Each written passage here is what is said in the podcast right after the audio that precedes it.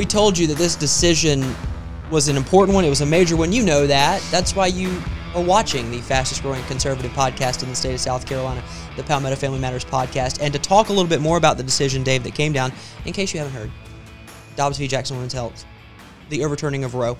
No biggie. Uh, but Dave, we have a special guest in with us to kind of break some things down. I love having the chance to have our Attorney General Alan Wilson in with us. Uh, Attorney General Wilson no relation here, though his dad does try to claim it because I got a solid block of, tw- well, probably only have like 11 of my 12 votes Well, in the district, but you know. your last name is Wilson. Yes. And my last name is Wilson. That's right. And we live in South Carolina. we both live in Lexington so County. there's and we both live in Lexington. There's a strong chance for cousins There probably are. Like anyway, three or four cousins removed. Exactly, because somebody probably removed one of us. But anyway, as we are talking, should have should have removed us. That's another story for another day. But you know, that's another podcast. Um, when we are talking about this decision, Alan, it really boils down to a, a fundamental difference in the way you view the responsibility of the court. But before we get into that, Friday came along, the decision came down. Where were you? What were you thinking when it happened? Well, I actually expected the case to come down on Friday, and it was basically just an educated guess because I knew that the, the end of the term was here. I knew that the court would not want to release the opinion on Monday, uh, going into a full business week. So issue it on Friday and then retreat to the weekend and let cooler heads prevail eventually, which that didn't seem to happen this weekend. So it hasn't happened yet. but but at least you could leave the court. And uh, and so I it was an educated guess that would come out. And honestly I I was obviously not surprised. I, I expected that when Chief Justice Roberts um, basically verified the authentication of the leaked copy uh, from two months ago that the, the, the court was not going to deviate from this opinion too much. In fact, I think they added about 10 pages to it, if I recall. Right. Um, so I wasn't too surprised that it, that that was the um, outcome of, of, of this case, but I am elated that it is the outcome of the case. So Well, real quick, we didn't have you in talking about that re- that leaked draft. I won't say released. I'll say leaked. When it came to that moment, when when that draft was leaked, what was your opinion on that? What it did to the perception of the court that that would get leaked so far ahead of the decision coming down in, in an attempt, it seems, to try to sway the justices. Well, what it showed me is, is that the other side of these issues have no limits in what they will do in order to try to affect the outcome on the court. Um, so, I mean, honestly, this is uh, the problem with conservatives is we treat this like a game. The other side treats it like a war. Um, and that, that's sometimes what, what what's going on. You know, when our side gets upset, we go out and we protest. When their side gets upset, they threaten. They, they, I mean, you look at what Maxine Waters was saying out there. We're going to defy the court, and you know they can go to hell. This is one of the comments she made. I mean, Don, that's similar to what Donald Trump said. And you know, obviously, we're having a January 6th commission. I don't approve of what he said, but the point is, is that the other side can get away with that type of rhetoric, and there's a double standard. With that being said, um, I think this court showed that it has the no, no pun intended, the Constitution exactly. Yes. the Constitution to actually do the role that they're supposed to do, and that is not to be a party litigant in these cases. Mm-hmm. When Roe came out in 1973, it decided we're going to take we're going to take a position on pro-life or pro-choice. And they ratified that position, even though they threw out the entire reasoning of Roe and the Casey decision. They basically said, we're going to continue to be a pro choice court. What this majority court has said is that when, when Roe and Casey were decided, they took away the balancing test between the rights, as people always talk about the rights and the liberty interest of the woman. Mm-hmm. And that, that is something that we should talk about. Right. But there's another side of that equation, and those are the, the, the rights of the unborn potential life of the child in the womb. Mm-hmm. And when the court ruled the way it did, it took away that balancing test and took away the ability of legislatures and the people over the last 50 years to have that, that conversation about when does life begin and does it have moral value. They unilaterally did it. And this court said, that is not for us to do. That is for the people's elected representatives to do. And so I was grateful. And what's interesting, Dave, um, you look at the number of pro-choice, liberal, um, you know, academics out there over the last 50 years, including Ruth Bader Ginsburg, who actually just no one could stand up and defend the rationale of Roe. And Casey was even worse.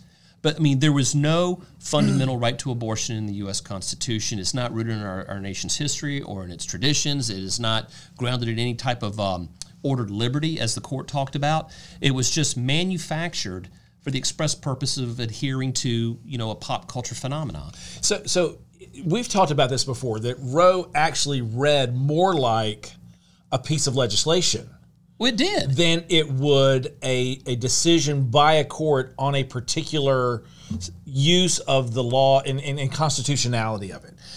What is, in essence, the role of the Supreme Court of the United States on issues like this? What is what is constitutionally their role supposed to be? Constitutionally, their role is to be uh, in, in- to interpret the law. That is it. To interpret the law, not to be um, anyone that would promote any uh, particular policy preference. And that's what you see him doing when you read the dissent of the Dobbs case. Basically, there. If you want to, I can save you seventy pages of reading. We sub, we uphold the constitutionality of the right to abortion because we like abortion or we like the right of abortion. It's not grounded in any right in the Constitution. Now, people who are now I've talked to people who are pro-choice and who are academics and you know experts in the field of law, and they said, "Look, I agree with Roe v. Wade, but I can't defend its rationale or its logic because it doesn't exist." And even Ruth Bader Ginsburg, as I said earlier, she questioned that the timing of Roe and its reasoning. With that being said, to your question, Dave, is that the, in this particular case, what the majority opinion did, what the court said is, is that there are a bunch of rights listed in the Constitution. Article, I mean, um, the First to the Eighth Amendments, and then there might be rights out there that aren't enumerated, that aren't listed in the Constitution. now, we're prepared to defend those and uphold those rights, but if you're if they're not enumerated or listed in the Constitution, and you're going to say they're unenumerated, they're somehow buried in the emanations of penumbras, Right. that from the from Right, the Griswold v. exactly. Conne- Connecticut case. Um, if you have to hide a right in there, you have to be able to tie it to our nation. And I think the term they use is it's got to be grounded in our nation's history and our mm-hmm. traditions, and it's got to be born out of ordered liberty. Meaning, you can create a right out of anything a right to inject heroin into your eyeballs. I have a constitutional right, you know, to do drugs or to prostitution. Those rights are not they're not tied to our nation's history or our nation's traditions. And what the court said is the right to abortion is nowhere to be found in the Constitution, and it's not even tied to our nation's traditions or histories. And that's born out of the fact that when the 14th Amendment was written in 1868, which is where the due process clause is found that Roe was predicated on, nearly all the states in the country had anti-abortion laws. they did. Uh, It was criminalized. So this and for yeah. 185 years, nearly every state had it. And that's interesting because in our podcast yesterday, we were talking about this, and and uh, Justin over there has his printed off version of it. But we started thumbing through the appendix of 25 pages of oh by the way here's this law and this law and this.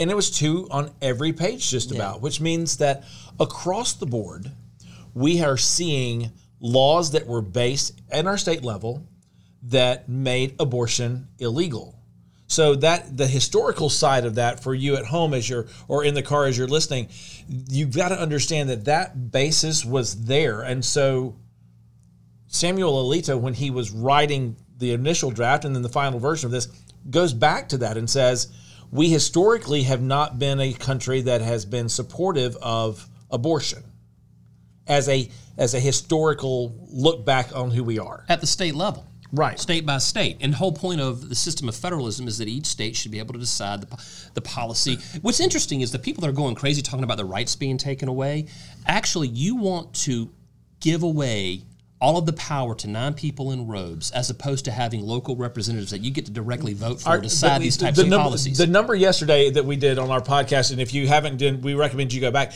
is 7,383. That's the number of elected officials at the state level in America. So instead of leaving it to nine, uh, the justices on the Supreme Court, or the 535 members of Congress, your elected representatives at the state level are the people who live in your community.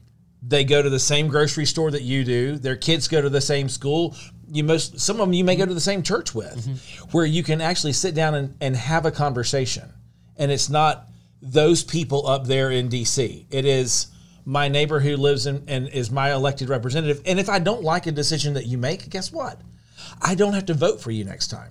Right. Which I, I get really frustrated, Alan, when I, I sit here and I listen to people on the other side saying, well, the Supreme Court overstepped its bounds here by actually relinquishing power back to the states. Well, I mean, it's, it's the fundamental. yeah. We talked about this yesterday, and I, in case you missed it, we, we are here, Justin Hall, Dave Wilson, here with Attorney General Alan Wilson, no relation. Um, we talked about this. This is a. It's not just an ideology on pro-life, pro-choice. I think we're seeing now the underbelly of that is pro large federal government and anti state government that has some autonomy there. I use the word autonomy, um, where states have the power to do this. I, I was saying that my brother in law and sister in law live in California. They're going to be living under very different types of laws when it comes to abortion mm-hmm. than I will here in South Carolina. And that's okay. At, at- in, in the terms, in the realm of the Constitution, that's okay. I disagree with the laws in California. But at the end of the day, they have the right to elect the representatives they want to. And so when we get into this Supreme Court case, and we get into the decision that, that Justice Alito drafted, there are a couple of different terms in there that they, they started to really talk about. And I, I kind of stayed away from Justice Thomas's on yesterday's podcast. We might get into that a little bit today. But stare decisis, can you explain to people? This came up all during Okay. now Justice Amy Coney Barrett's confirmation hearing. What is stare decisis? It's basically Latin for standing by a thing that has already been decided. Precedent. It's, it's a fancy Latin word for precedent. When the court makes a ruling on on a particular case, you know, future courts should give great def- such great deference that it should be re- loath or rarely um, change it.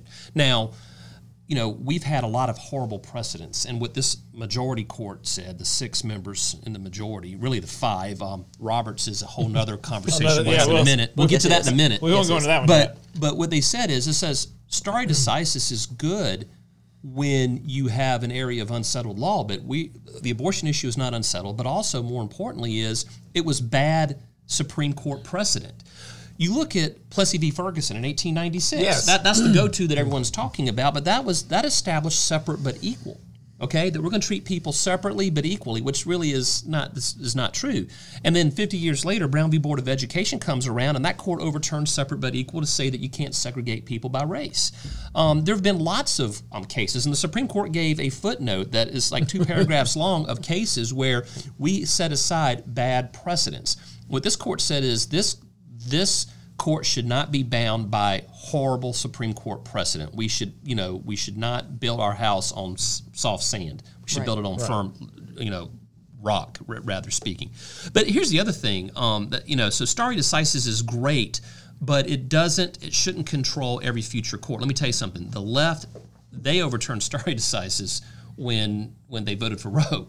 So again, it depends on when people are, depending on what your position is, is whether or not you're going to stand behind stare decisis. But stare decisis is not something that, that people should hang their hat on when it comes to upholding bad Supreme Court precedent. Another issue that came up was uh, this idea of substantive due process. Yes. Y'all, y'all want to go into you, that? You, you, Yes. you, you're Yes. hitting all, all of our highlight marks. Let's go into this. Okay, we were, due so, pro- so we were we were doing show prep just so that you know we were doing show prep, knowing the attorney general was coming in, and so as we're sitting down going over, going over things, it's like okay, we'll jot this note, jot this note. We need to talk about this, this, this, and and you're hitting every single one of them because when you start reading through this, Alan, you go there is some there are some key things that this Supreme Court decision says that really kind of does a shift in the way the Supreme Court has operated historically that has been in my lifetime, our lifetime. They're doing something radically different here, but explain what it what the substantive due process part meant first. I think the court actually referred to uh, substantive due process as an oxymoron because you can't have something substantive and a process at the same time. So basically, what that means is let me go back. If you go back to the 14th Amendment and it says you can't be deprived of life, liberty, or property without due process of law, what that means is the court, me, the government, can't come and take Justin's property or take your liberty or take either of your lives without you having the opportunity to have due process in the court of law. You have a right to be defended, you have a right to representation, you have a right to cross-examine witnesses. The court has to follow all these rules. It just it's not like in the old days, back in old English days where the king says, "Oh, I want your wife, I want your farm, I want your land. I'm going to take it. Goodbye." and sends you straight to jail. There's got to be due process, and it's a process. Right. So if you go back, you can go back to the Dred Scott, which is probably next to Roe, the worst Supreme Court decision in the history of this country. But that was basically a, a, a case where the court kind of, through this idea of substantive due process, read into the Constitution that certain people are inherent property of another group of people, and therefore they don't have rights when they go to a northern state. Uh, they're- can't have rights because they're property. Um, you re, you go forward into the, the the 20th century. Griswold v. Connecticut that dealt with um, you know, contraception's in the marital bed. Um, and that was the case where you get that funny language where there are rights embedded in the Constitution that you can't see, and it talks about emanations of penumbras. No one knows what that means unless you look up those words. But but and then of course it was that that was the Supreme Court created a, a right to privacy. And they said, well, if you look at the First Amendment and the Fourth Amendment and the Fifth Amendment and the Eighth Amendment, you look at all these amendments, they're, they're embedded rights to privacy. And of course, the Ninth Amendment says there are lots of rights that aren't even enumerated and and so they basically said well, there is this right to privacy and what you do in your bedroom whether you know it's consensual sex or it's contraceptive with your spouse whatever who you marry what race they are like in loving v virginia that you have a right to privacy and a right to do all these things. And but what the court unfortunately did is is they created this thing called substantive due process. And what that is is when the court can't find a right or they can't find a way to um, connect that right to our nation's traditions or our history then they it's kind of like a blank page. The Supreme Court gets to says, okay, we can't find the right, so we're going to use this thing called substantive due process, and we're going to manufacture the right so that we can follow our own policy prescriptions. And that is not the role of a judge. The role of a judge is to say it's not in the Constitution, states it belongs to you. Now, if you want to pass a constitutional amendment, that's creating, totally different. Yes, you can pass a constitution, and it's a hurdle that it, it to, to have to cross over. You can amend the Constitution to create a right to abortion. You can even pass federal law. Um, and that's a whole other conversation. Right. We can go there, but there is no organic right to abortion. There is no organic, organic right. right, as Scalia said, to privacy. Um, so, substantive due process is just a blank piece of paper that the, ju- the judges and courts have where they can make up rights when they don't agree with something that's going on. And the phrase that you use and is stuck in my head is they have read into the Constitution.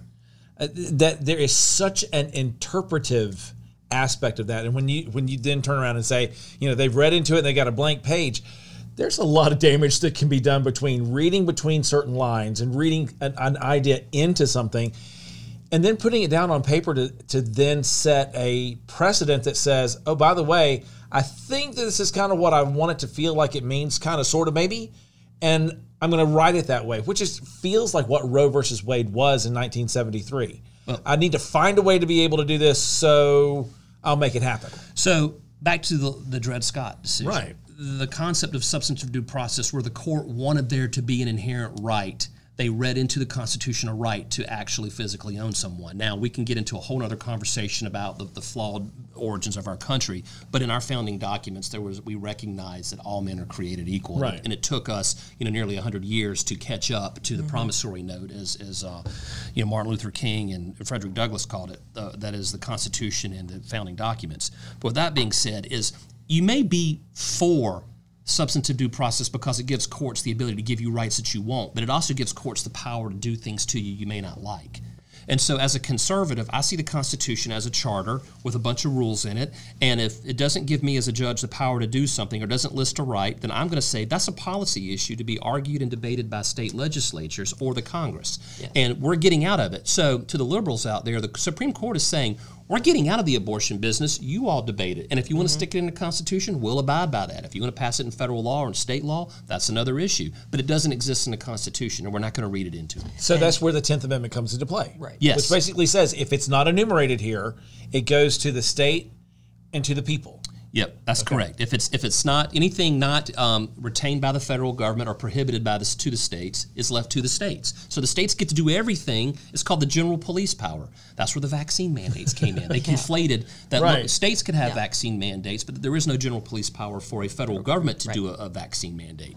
And they, they they didn't realize that when they were arguing against us last year on that issue. But that is a general police power. You're correct. Okay. So that's that was the main uh, thrust of Clarence Thomas, Justice Thomas's. Um, concurrence. He talked a lot about substantive due process, and I might be reading it wrong, but when I read the majority opinion, it seemed like Justice Alito said, yeah, but we're not going to deal with that right now. We're, we're, we're kind of focused on this. We, we might deal with that later on down the line if it comes up. And, so, and Justice Thomas is saying we need to deal with it. so it it's this, all right. Let's break it down this way. It's a six-three decision. Mm-hmm. Okay, of the six conservatives, and if you want to call Roberts a conservative, we'll do it for purposes sure. of this For the purpose of this for the purpose of, the of this conversation, this part of the conversation, the six-three part of it. Yes. So so you have your fundamental four. You right. know, you've got Alito, you've got Kavanaugh, you got Barrett, and you got um, Gorsuch. Gorsuch, thank you.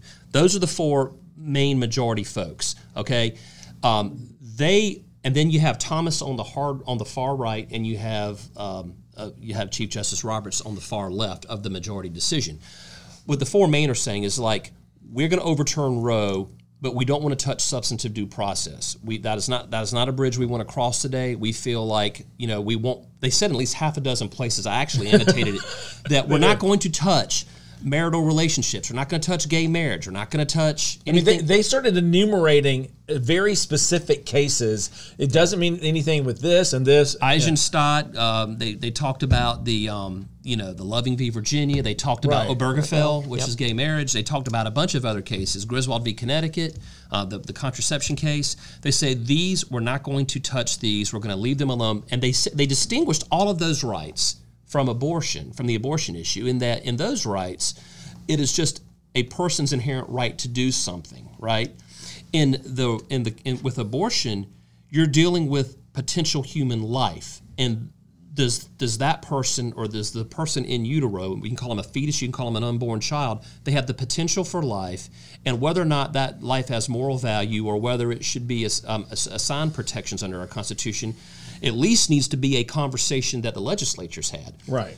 Roe took that off the table. This says, you know, if you look at the dissent, nowhere do they talk about the liberty interest of a of a child that's unborn to have a right to life. They don't ever talk about that. They talk about the liberty interest of the woman, and again, no one's. I'm not begrudging that conversation, but I think we need to be talking about both. And none of those other rights is is is there a potential for unlife being snuffed out prematurely? And and the court is basically saying that is a policy discussion for legislative bodies to have, not for a court to interpret. And so we're not going to read into it. We're not going to create a law uh, through our opinion. And that is why that is how they distinguished abortion from all of these other rights. Now Thomas takes a hardline position, and he says.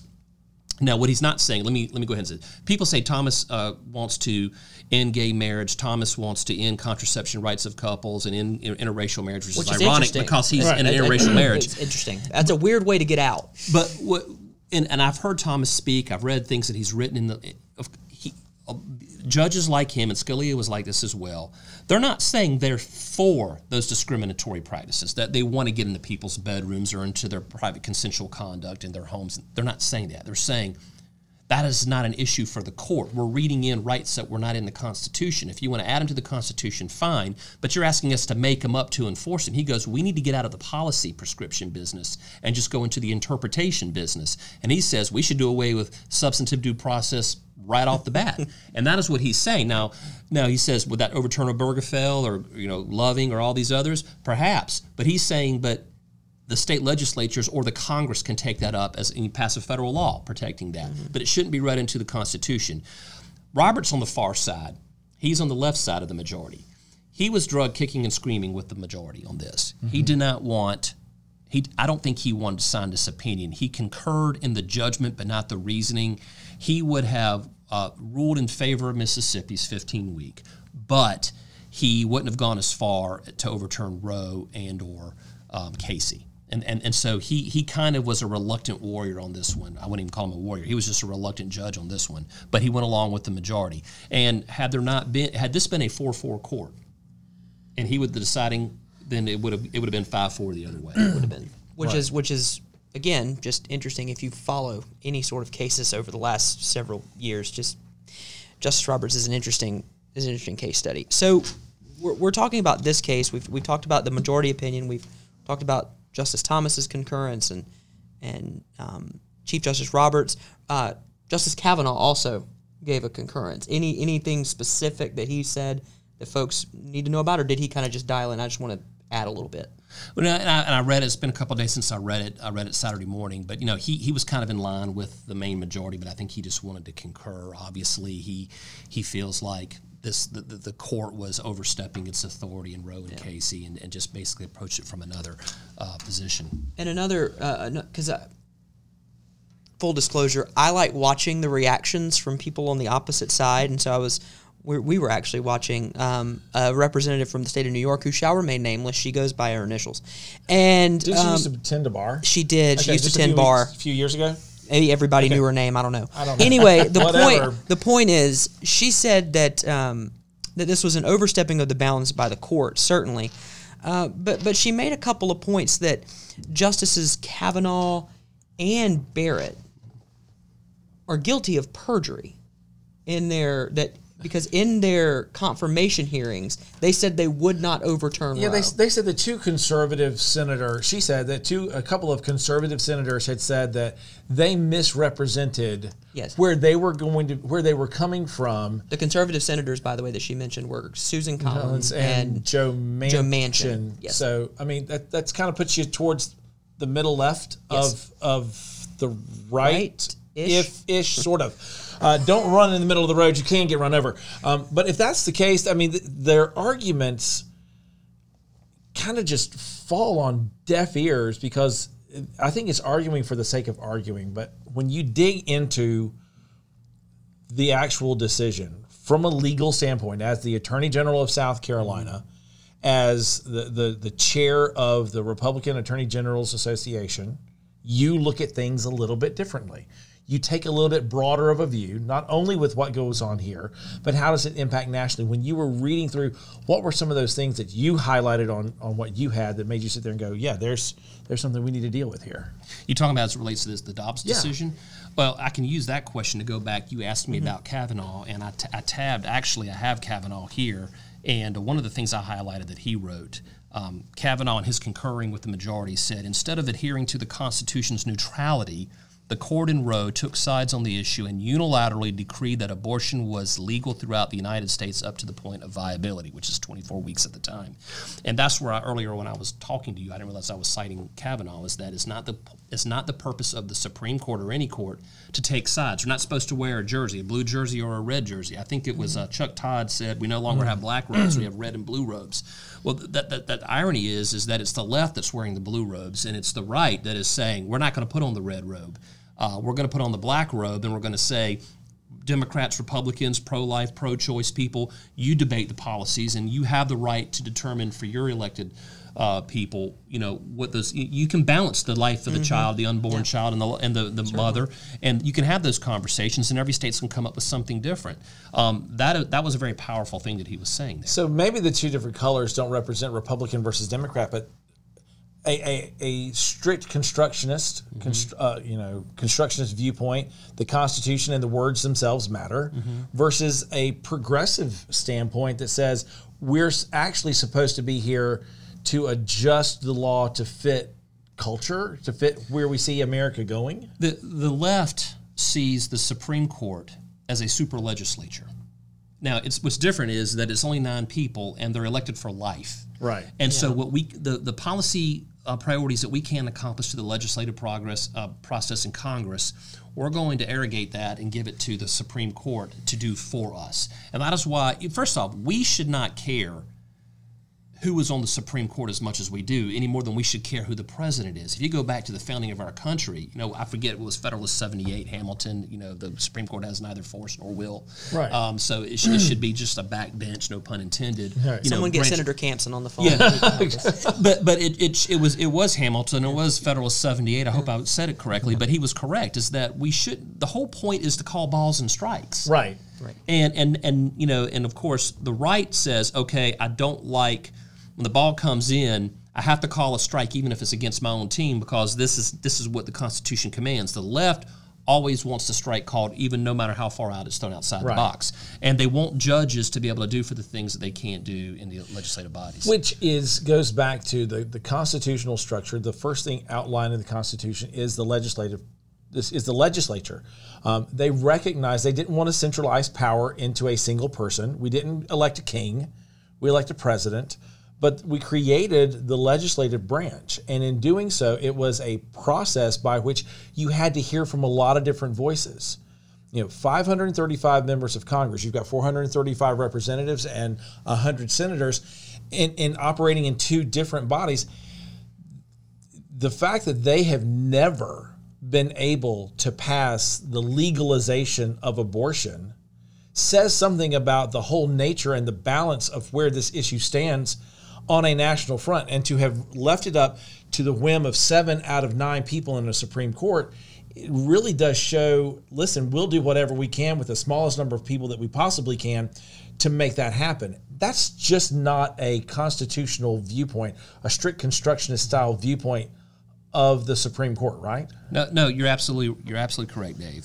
Um, and again, I consider myself a strict constructionist. Keep the court relegated to the black and white letter of the law. They don't go outside their left or right limit, even if that means they don't get to say what I want them to say. And by the way, let's just be honest. I have a lot of friends on on the conservative side of the spectrum, and I, who I generally agree with politically, but there are people on the right who want us to use the powers of government, both in the judicial branch and the legislative branch and the executive branch, exactly the same way the left is using it. And so both sides have been guilty of it. Right. Yeah, it's not. I mean, when, when you're talking about balls and strikes, I I, I want. He I want Mr. my Baseball over here, I so want my umpire to just be consistent, right? I don't Right. want a strike zone that moves all the way around. Just keep keep me in the same strike zone and let's play the game that way. Now, listen. When it call it comes down the- now, when it comes to the executive and legislative branch of government, you don't want someone playing a game of baseball. You want an advocate to go Right. in there Yes. and fight a battle for you. Yes. Right. You know, you know, there's cultural rules on the left and right, Sure. and you want people to go in and advocate. As the attorney general, when it comes to the criminal justice system, I call balls and strikes. I don't care who the person is on the other side of the V, the defendant. Mm-hmm. Um, it doesn't matter who, how important or unimportant they are, whether I like them or dislike them. They should get the same measure of justice that anybody would receive. I don't treat them any differently. We call balls and strikes. I've gotten in trouble with that from people on the right. Um, I tell people this all the time. Because they want you to be an activist. Well, for instance, if I am investigating or prosecuting someone that who's in a public official and they like that person, I'm on a witch hunt. If I don't investigate someone, or let's say I look at them, there's no crime there, then um, then I am sweeping under the rug. It has nothing to do with what my role is. My role is not to punish my enemies and reward my friends. Listen, I've had in this last election cycle, I have people going around saying things about me because I wasn't doing what they wanted me to do, but I actually used the law enforcement community to go give me an investigative report on X, Y, and Z, and the report came back. Don't don't, don't you don't go forward with this on a prosecution. Now, it doesn't mean what the person was doing was good. It could have been bad government. It could have even been immoral government, but it wasn't criminal. Conservatives have wanted me to prosecute people for executing bad government, and that is a that is an abuse of my constitutional oath, and it's a it's, it's they're asking me to be a liberal, a, a leftist. I should I shouldn't say a liberal. I should say a leftist. Leftist, the progressive conservative. Well, right. you know, and again, not. and I know a lot of liberals that Right. aren't like that. They're wonderful people, but but mm-hmm. but the leftists they want to use the levers of government as you know to coerce to be coercive, and I'm not going to do that for the left or for the right. Now, when it comes to advancing, like one of the reasons I took a position on the heartbeat bill that I did was because this wasn't balls and strikes. This was Roe was a garbage decision. A garbage decision that followed it was Casey. Casey couldn't even defend the logic of Roe, so it abandoned all the logic of Roe and instituted a completely different standard that was probably worse, than Roe. Undue burden. What does that mean? Um, and so I'm like, I'm not going to defend bad constitutional law. So I, I said up front, I'm going to defend whatever South Carolina passes. Mississippi beat us to the punch. We were prepared to go to the Supreme Court, but um, but that but that's where we are. We're, we're, we are where we are, and I'm glad that we're there. Right. But um, but I am an advocate when it comes to upholding the rule of law and the Constitution, and that's going to make me enemies on the right and the left. Well, so, so you mentioned it. So easy segue. You've done a lot of interviews before. Uh, we're going right into the to the heartbeat bill. Okay. Obviously, it was enjoined in the court shortly after being signed by Governor McMaster. Yes. So with the Dobbs decision coming out, for the folks at home, I, I want to make sure we understand there are several states that had automatic laws into place. Boom. Where does South Carolina sit now in terms of their pro life, our, our pro life legislation? So I was asked, uh, Supreme, uh, Attorney General so and so in this other state, you know, just d- d- declared their pro-life bill in effect. And I'm like, they had a trigger law. I mean, they're just, had the ability to do this. they had the right. ability to do that. I don't have that kind of power to my conservative friends. So I, there was no trigger provision that says in, in the wake of Roe being overturned, this bill becomes automatic. Ours didn't have that. So right now there is a current stay in place in the Fourth Circuit. Um, when we were sued by Planned Parenthood, the, the stay was put in. Within minutes, both my office and the governor's office, they're members of this of this case with us. We filed a motion to lift the stay. I've been told since then that the plaintiffs, the Planned Parenthood, they have actually made a motion to with, with, withdraw their um, complaint. Um, and I think the reason is is because they they're on the hook. The for legal money. cost The would be legal a little bit more than they. and they're losing a lot. They're losing. You're going to lose a lot of business. Like So- 3%. Right. crazy. So, so we have filed that motion within a minutes of the decision coming out on Friday. Um, I think they were given to today to respond. I'm not quite sure where the legal posture is. I don't want to mismanage expectations. The court should immediately lift the stay, and the the heartbeat bill should go into effect right now. Do I expect it to be this week? Yes, I do. I just can't guarantee it. But Right. if we don't hear something by the end of the week, then I may be sending a missive to the court asking what's going on because this is not rocket science. So the Fourth Circuit is going to be the, the Fourth Circuit is who who put the stay on there. Correct. Used to be a more conservative circuit of the court. It's horrible. It's horribly liberal now, which is one of the reasons why we've talked about this in a previous podcast with you when we talked about the fact that there are certain reasons why we're looking at other states and other states are taking certain actions because they're in a different circuit of of the judicial circuits across the country. Some are more conservative, some are more liberal, and so that's part of the reason why certain cases we don't push as hard in South Carolina because let's get them over into other Let- let me- Let me, let me say it differently. We push very Right. hard in South Carolina. Right. However, you got to play chess, not checkers. Right. One, one of my staunchest critics over the last few months has called me a backbencher and said Wilson doesn't do anything. Well, I mean, I'm, I'm a backbencher of my Republican caucus and I'm the chairman of it. Right. Um, I was been elected three times. But when I sit down with conservative, rule of law minded um, attorneys general, we look at the national chessboard. Of all, and you've got that great. Right. You had a PowerPoint in here one time I saw was a great. We'll we'll put the graphic up on the screen so that you can see real quick as we're talking about this. You know, there, here are the different circuit courts, the the way the different states are organized into different circuits. It used to be because there used to be judges who would ride the circuit That's hearing right. cases. That's why they're called circuit courts. The Fourth Circuit is predominantly Obama era judges. Clinton, Obama era judges, or one or two Bush. Um, one, I think one or two. We have two from the Trump era. Right. Um, but but it's mostly a, a, a blue circuit, and so when you're, for instance, when you're bringing a, uh, we were challenging the OSHA mandate. The, the OSHA, the federal OSHA Right. law allowed us to bring it, skip the district court and go straight to the Court of Appeals. Well, if I would have gone straight to the Court of Appeals in the Fourth Circuit, we wouldn't have got the injunction immediately. It would have been, it would have, they would have denied the injunction, and it would have been months before we got into court. By that point, everyone's getting the, the required Right. mandated vaccines.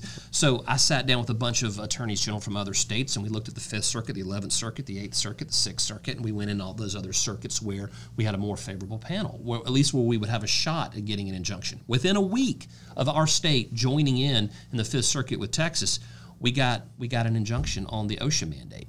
So it's so it really is it really is playing the chessboard and not just looking at well what are we going to do? What are we because you actually you work with your fellow attorneys general especially your conservative ones to say how is it best for us to be able to to make the plays that we need to make That's right. And my my solicitor general shop is in constant communication with the SG shops of all the other AGs. I'm in constant communication with my my fellow attorneys general and my chief deputy and chief staff. They're talking to their counterparts. So and we go to conferences, we have conference calls, we have conversations, legal strategy, and you know, and some states are further down on an issue than another. And so okay, I tell you what I'm going to do is you take the lead on this one. We'll help review your complaint or your your legal pleading, and you know we'll give you some editorial comments, and then we'll we'll support and join in. That's what we do. Sometimes I'm the lead on a letter or an amicus brief or a complaint, and they'll say, "Hey, we got your back, Wilson." They'll jump on mine. So it's you know it's not about being a ball hog. It's about what is the best, most efficient, effective way to accomplish what your goal is, which is to get a bad law thrown out, Right. and So- as quickly as possible. and and we've been talking about Dobbs and, and the overturning of Roe and Casey, which is important, but I- think we'd be remiss if we didn't look at the fact that the Supreme Court just in the last week, counting today, Two at the time religious liberty cases. two religious liberty cases, A Second Amendment and a pro-life. and a pro-life. That's four. Now, we had 10 conservative victories in the state house this year, so the Supreme Court's catching up. But that's four In one week. In one week. In go. one week, they've hit half. So that's four major cases. When you look at all of those cases and you look through the scope, what does that say about the court, this new makeup of the court that we see three justices that have just come on since the beginning of the Trump administration? Mm-hmm. What is the mood? What is the mode of this court? Where do you see it as it as they make these decisions? These are major decisions that they wouldn't have made five years ago. No. And what what I what I'm seeing is is a group of judges who are willing to pull the Supreme Court back to its original constitutional mandate.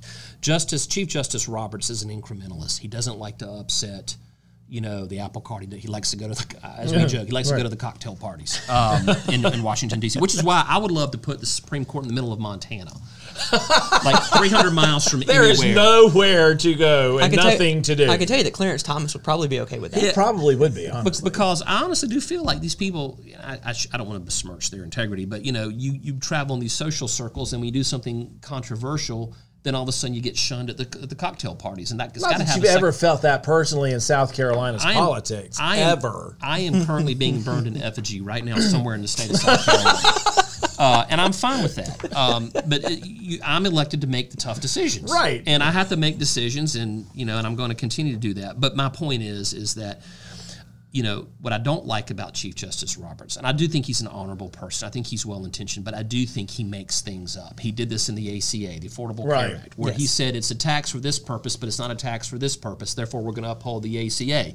Then he says, you know, well, we don't want to, you know, I don't want to overturn the bad jurisprudence of Roe and Casey, so I'm going to just do it incrementally because I, I want to be liked.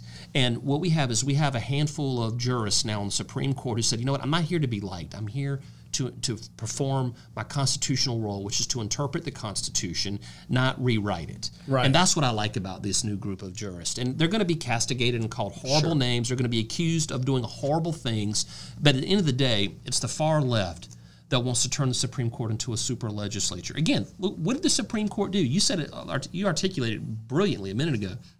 They're saying, hey, liberals, here's the case for you all to argue in your state legislatures. You can now control your destiny. We're, we're out. We're getting out of the way. So you no longer Right. have to campaign and vote for president based on who they're going to elect as judges. We're giving the power away from us and giving it back to you. And that is what this court is doing. They're saying we shouldn't be this powerful and influential.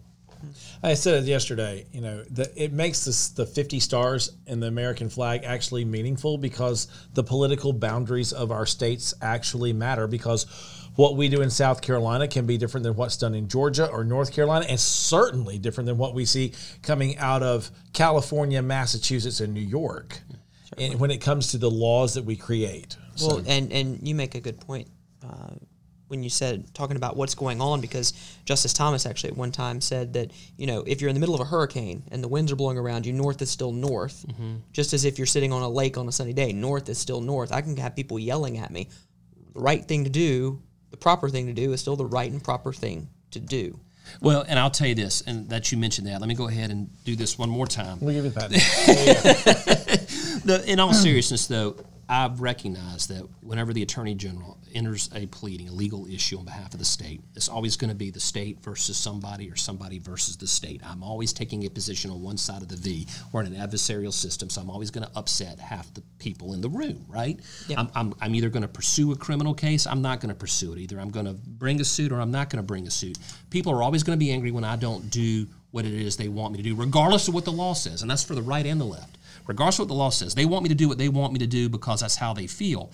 At the end of the day, I have to constrain the authority given to me in the Constitution. But the most important thing for me to do is when I put my head down on my pillow at night, that I'm going to sleep with a clear conscience, that I didn't violate my oath. I'm not saying I'm perfect. I'm not saying I haven't made mistakes, but I intentionally have never violated my oath.